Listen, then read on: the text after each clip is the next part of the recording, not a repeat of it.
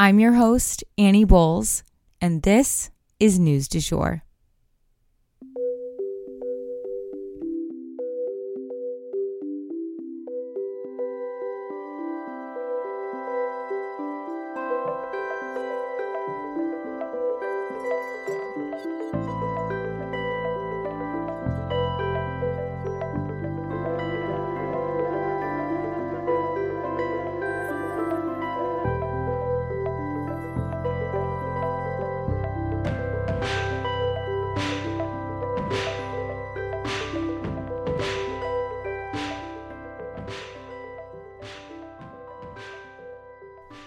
Hey everyone, and welcome back to the News du Jour, a calmer space to consume the news.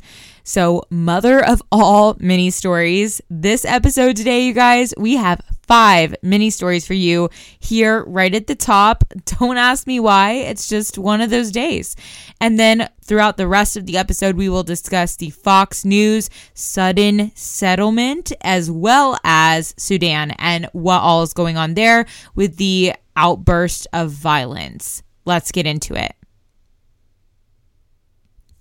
So, first up in mini stories, The Phantom of the Opera has officially wrapped its 35 year run on Broadway. The ending was said to be very emotional, and the infamous chandelier got its own standing ovation.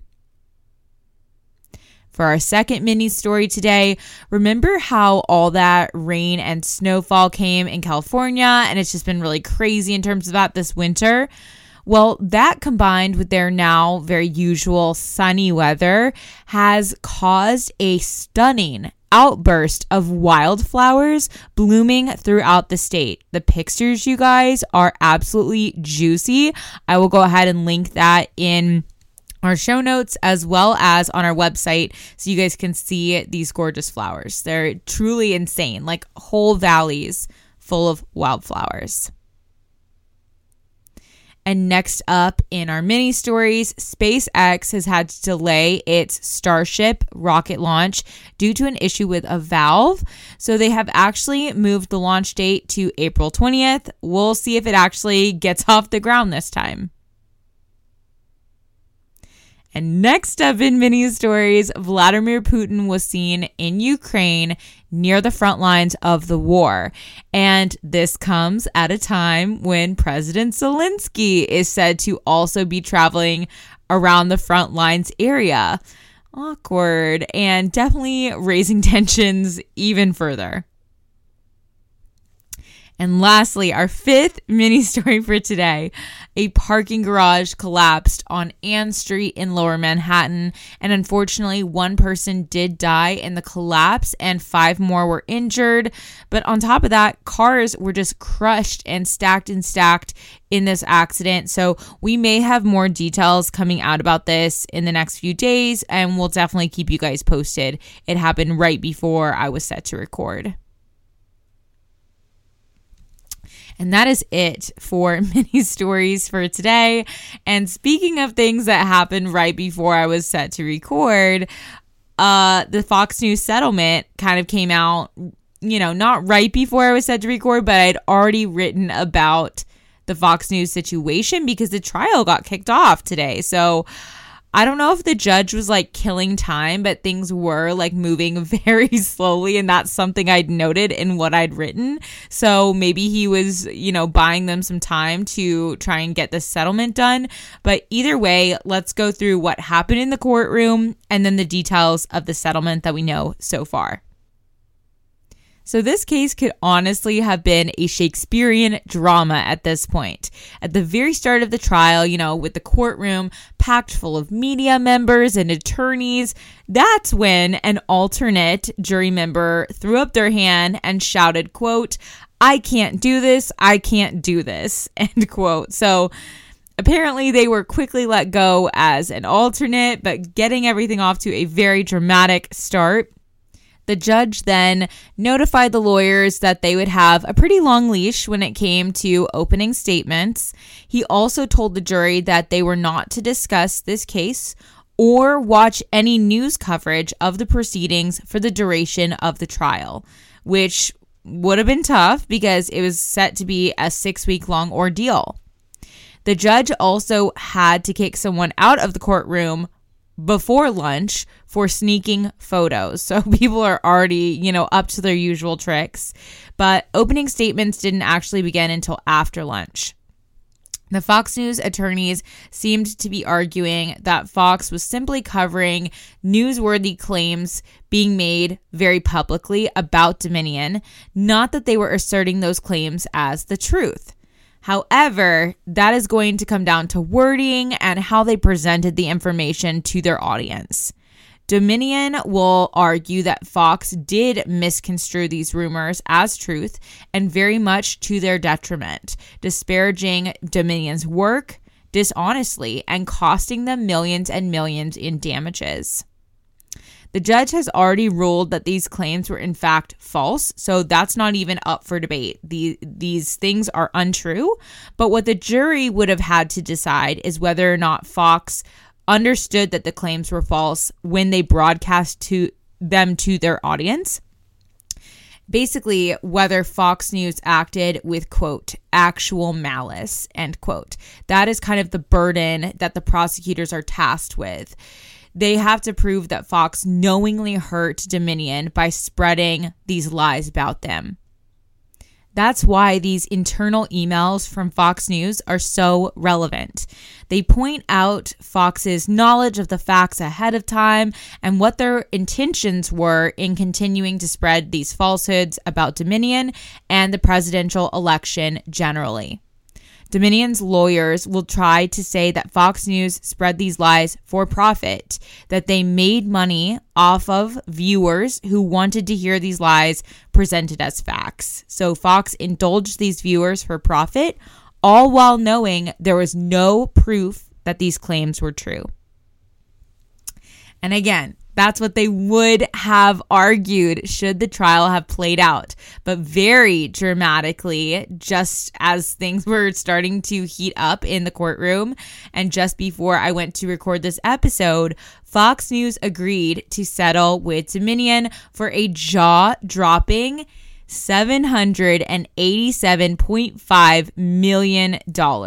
And while that is an enormous total, it's still a lot less than the 1.6 billion that they were asking for.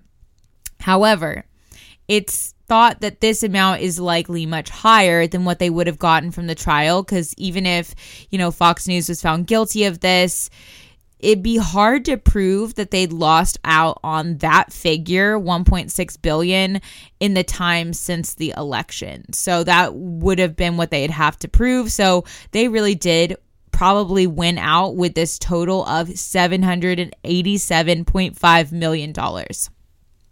The jury was dismissed and Fox News was spared a lot of drama and saved a lot of face. Will Dominion, though, get that public apology that they were looking for? If you guys listened to yesterday's yesterday's episode, that was part of their terms. They wanted an apology that would match sort of the the falsehoods that were put out there by Fox News. So that part kind of remains to be seen, but more details are likely to come out soon about this settlement, so stay tuned. And that's it on Fox News for today. And now we will head over to Sudan. I do want to issue a content warning. This story involves war and rape.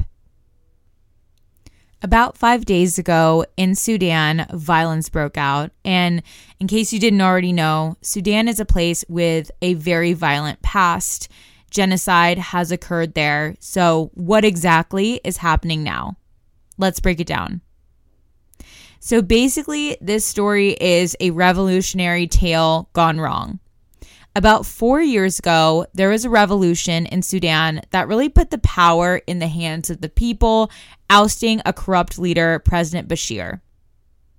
Well, now, today, the military is kind of split down the middle.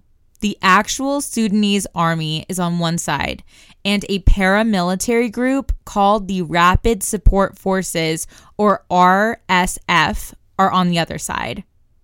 They used to work together in support of the country of Sudan, But now they are siding with two different leaders, and the Sudanese people are caught in the crossfire. This is not a situation that happened overnight. It's important to note experts have been warning of these tensions rising between the two groups since 2022. These two groups have worked together to oust, again, the, the corrupt President Bashir. But since then, there was actually this peaceful sit in that was protesting in front of the military headquarters. And the RSF literally killed hundreds of those peaceful protesters and is said to have raped dozens more. The name of the army's leader is Burhan, and the leader of the paramilitary RSF group is Hemedti, and he's considered a warlord. These two have been butting heads for a while now, and it's finally come to a breaking point. So, in the current situation, though, in the past five days, the conflict between the RSF and the Sudanese army has left 56 people dead. And honestly, the Sudanese people are just ducking for cover. Everyone is sheltering in place amid the booms of gunfire. In the streets, it's said that men in plain clothes are carrying machine guns and just roaming around, terrifying civilians. What's more, it's really hard to get reliable information out about the conflict right now fake news is flying. And one side seemed to be declaring a ceasefire, and then the other side felt that they were trying to fake them out. And it's really gotten messy and hard to tell what's really happening minute to minute. The international community at large is calling for a true ceasefire and for these two sides to come to the negotiating table to work things out. On top of all this, civilians in Sudan are still asking for or demanding justice for all the sit in victims that died at the hands of the RSF. There really hasn't been an actual investigation. They want democracy, a civilian led government. They want peace, simple peace. But it is hard to remember that while things are very bleak right now, revolution can sometimes look like this. It can sometimes take time and usually has to come in waves, each ripple carrying people closer to true democracy. Let's hope for the Sudanese people, though, that it gets here sooner rather than later. And that is the news du jour. Today, I wanted to leave you guys with the quote You can kill a revolutionary, but you can never kill a revolution.